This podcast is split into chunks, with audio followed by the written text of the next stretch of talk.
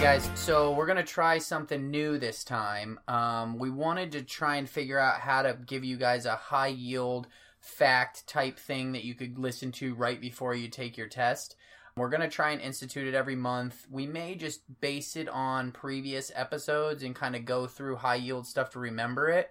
I really wanted to title this High Yield AF, but in true pediatric fashion, we're gonna call it High Yield Potpourri. But you know what? In my heart, and in a lot of our readers' hearts, it'll still be called that. Readers, Well, listeners, listeners probably is, is appropriate. I mean, you know, it's fine. All right, so I think probably the easiest way for us to do this is to look at sections of the board outline and just kind of go through high yield facts. So previously we had talked about fetus and newborn, so we're just going to rapid fire use some high yield stuff on fetus and newborn. Okay, we're starting right this second. Hypoglycemia and a big ol' um, omphalocele. Beckwith Weidemann syndrome. That is correct. So these big babies, they have big omphalocele. Remember, omphalocele has a covering, unlike a gastroschisis. And back with vitamin, you got to watch out for hypoglycemia. Noted. All right. Low AFP on a s- on a maternal screening. What are you thinking about? Okay, trisomies. I can't tell you which one, but one of them. Doesn't matter. You got three that you worry about 13, 18, 21. If you have low A- AFP and you have a trisomy as an answer, that's probably right. Fair enough. All right. Let's say that you have bradycardia in a little baby. What's the most common cause of bradycardia? Mommy lupus.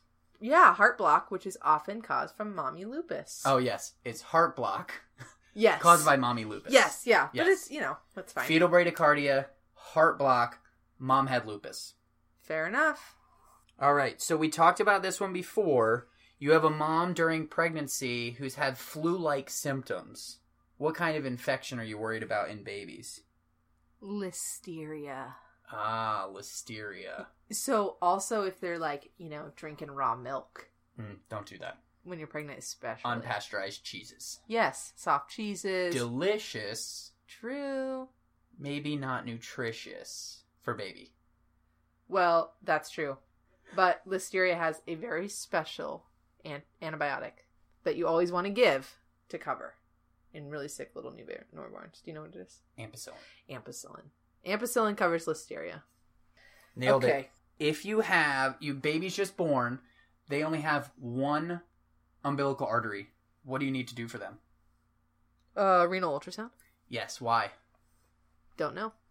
Because they have kidney disorders. Oh, all right. So there's a high association with one umbilical artery and some kind of renal anomaly. So throw some probe and jelly on their back. Maybe Got not it. you. I'm not going to do it. That's fine. Somebody else can do it. Someone else can. Okay. Let's say that you have a baby who hasn't pooped at 48 hours and you stick their your fl- finger in their bottom and then all of a sudden poop just flies out of them. Uh Hirschsprungs. That's correct. Do you know what disorder it's often associated with? Down syndrome. Which would have a low AFP Look at that, connecting the dots. Yes. Now, what other intestinal disorder do Down syndrome kids have or Uh, have increased risk of? something about a double bubble. Correct. A duodenal atresia. Yes. And they have a double bubble Yes. sign on their x ray. Since we're talking about delayed meconium passage, well, we didn't actually bring that up, but the you know the finger in the butt, they haven't pooped. There is another disorder that is associated with this, and it is Cystic fibrosis. nailed it. All right, let's switch gears. Okay. Okay. Your kid is born. There's a kid born, not your kid, but a kid, okay, is born. And looks like they have a little bit of tachypnea of the newborn, like TTN, you know? Ooh. Transient tachy- What test should you do? One easy test. You got to check the sugar. Exactly. Because hypoglycemia can mimic tachy- uh, like really respiratory distress of any kind, Yeah. especially in babies. So check the sugar.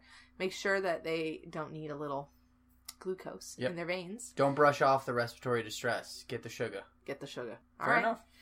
What else? We have a couple more, I think, right? All right, sounds good. So we've got a jaundice kid who you're thinking of is going to need some phototherapy. His TCB is 12 at like, s- you know, eight hours of life. I think it's too high, yeah. Yeah, it is too high, right? Yeah. But you don't want to just start him on lights, do you? You have to get a fractionated Billy Why? because they could have that horrible thing, biliary atresia. Ah, yes. So you got to make sure that it's mostly indirect and not direct because more direct Billy would be concerning. Yep. So get your to- get your fractionated Billy before you start phototherapy to make sure you're on the right path. Okay, here I've I've got one. We get you get called. You're on NICU. Okay, you get called to a delivery for shoulder dystocia, which is the worst. And they had to break the clavicle. Uh oh. What nerve injury could happen? Oh, um, what I know it's the herb. They get the herbs. Uh huh. The Palsy. herbs palsy, which is like the waiter tip. Yeah, Yeah. with the hand that looks like you're trying to get some money from you. Yeah, or like a little low five. A You little know. low five, Yeah, herb palsy, and then also phrenic nerve. you can phrenic get nerve. an injury to the phrenic nerve. That's true. Which would give you Some diaphragmatic paralysis, exactly. breathing issues. Yep. All these are good. Don't get shoulder dystocia. Nope, don't do it. And what do you? If they have shoulder dystocia, what is most likely the mom's underlying di- diagnosis? Gestational diabetes. Nailed it. It's like we're pediatricians. We're not. On We're not yet, Sundays. though, you know? Like someday, maybe, but not today. not today. All right, so we're just going to finish this up with some talking about calcifications that you may see on a um, neonatal ultrasound. So you're going to look at two different types of calcifications, and they're going to clue you in on the type of disease. So if you have buzzword periventricular calcifications, what disease? CMV, Also, they get some spots on their skin because it's like also blueberry muffin rash. yes, exactly. It's one of the torch infections. Do you want to know how I remember it? how Okay, CMV, periventricular.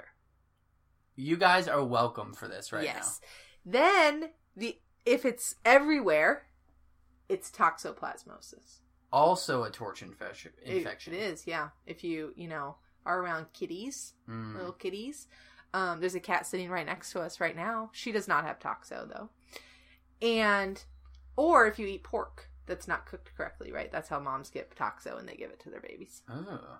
Yeah, I think you can get neurocysticercosis from uncooked pork too. yeah, that's like you're your- you're right. That's probably not in the, the It's scope not. of this fetus and newborn talk.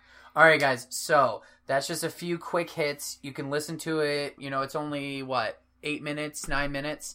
You listen to it again, and hopefully you pick up a few things. Um, we'll try and make it a little quicker next time, but this is a trial run. So let us know what you think if you guys like it or don't. Thanks.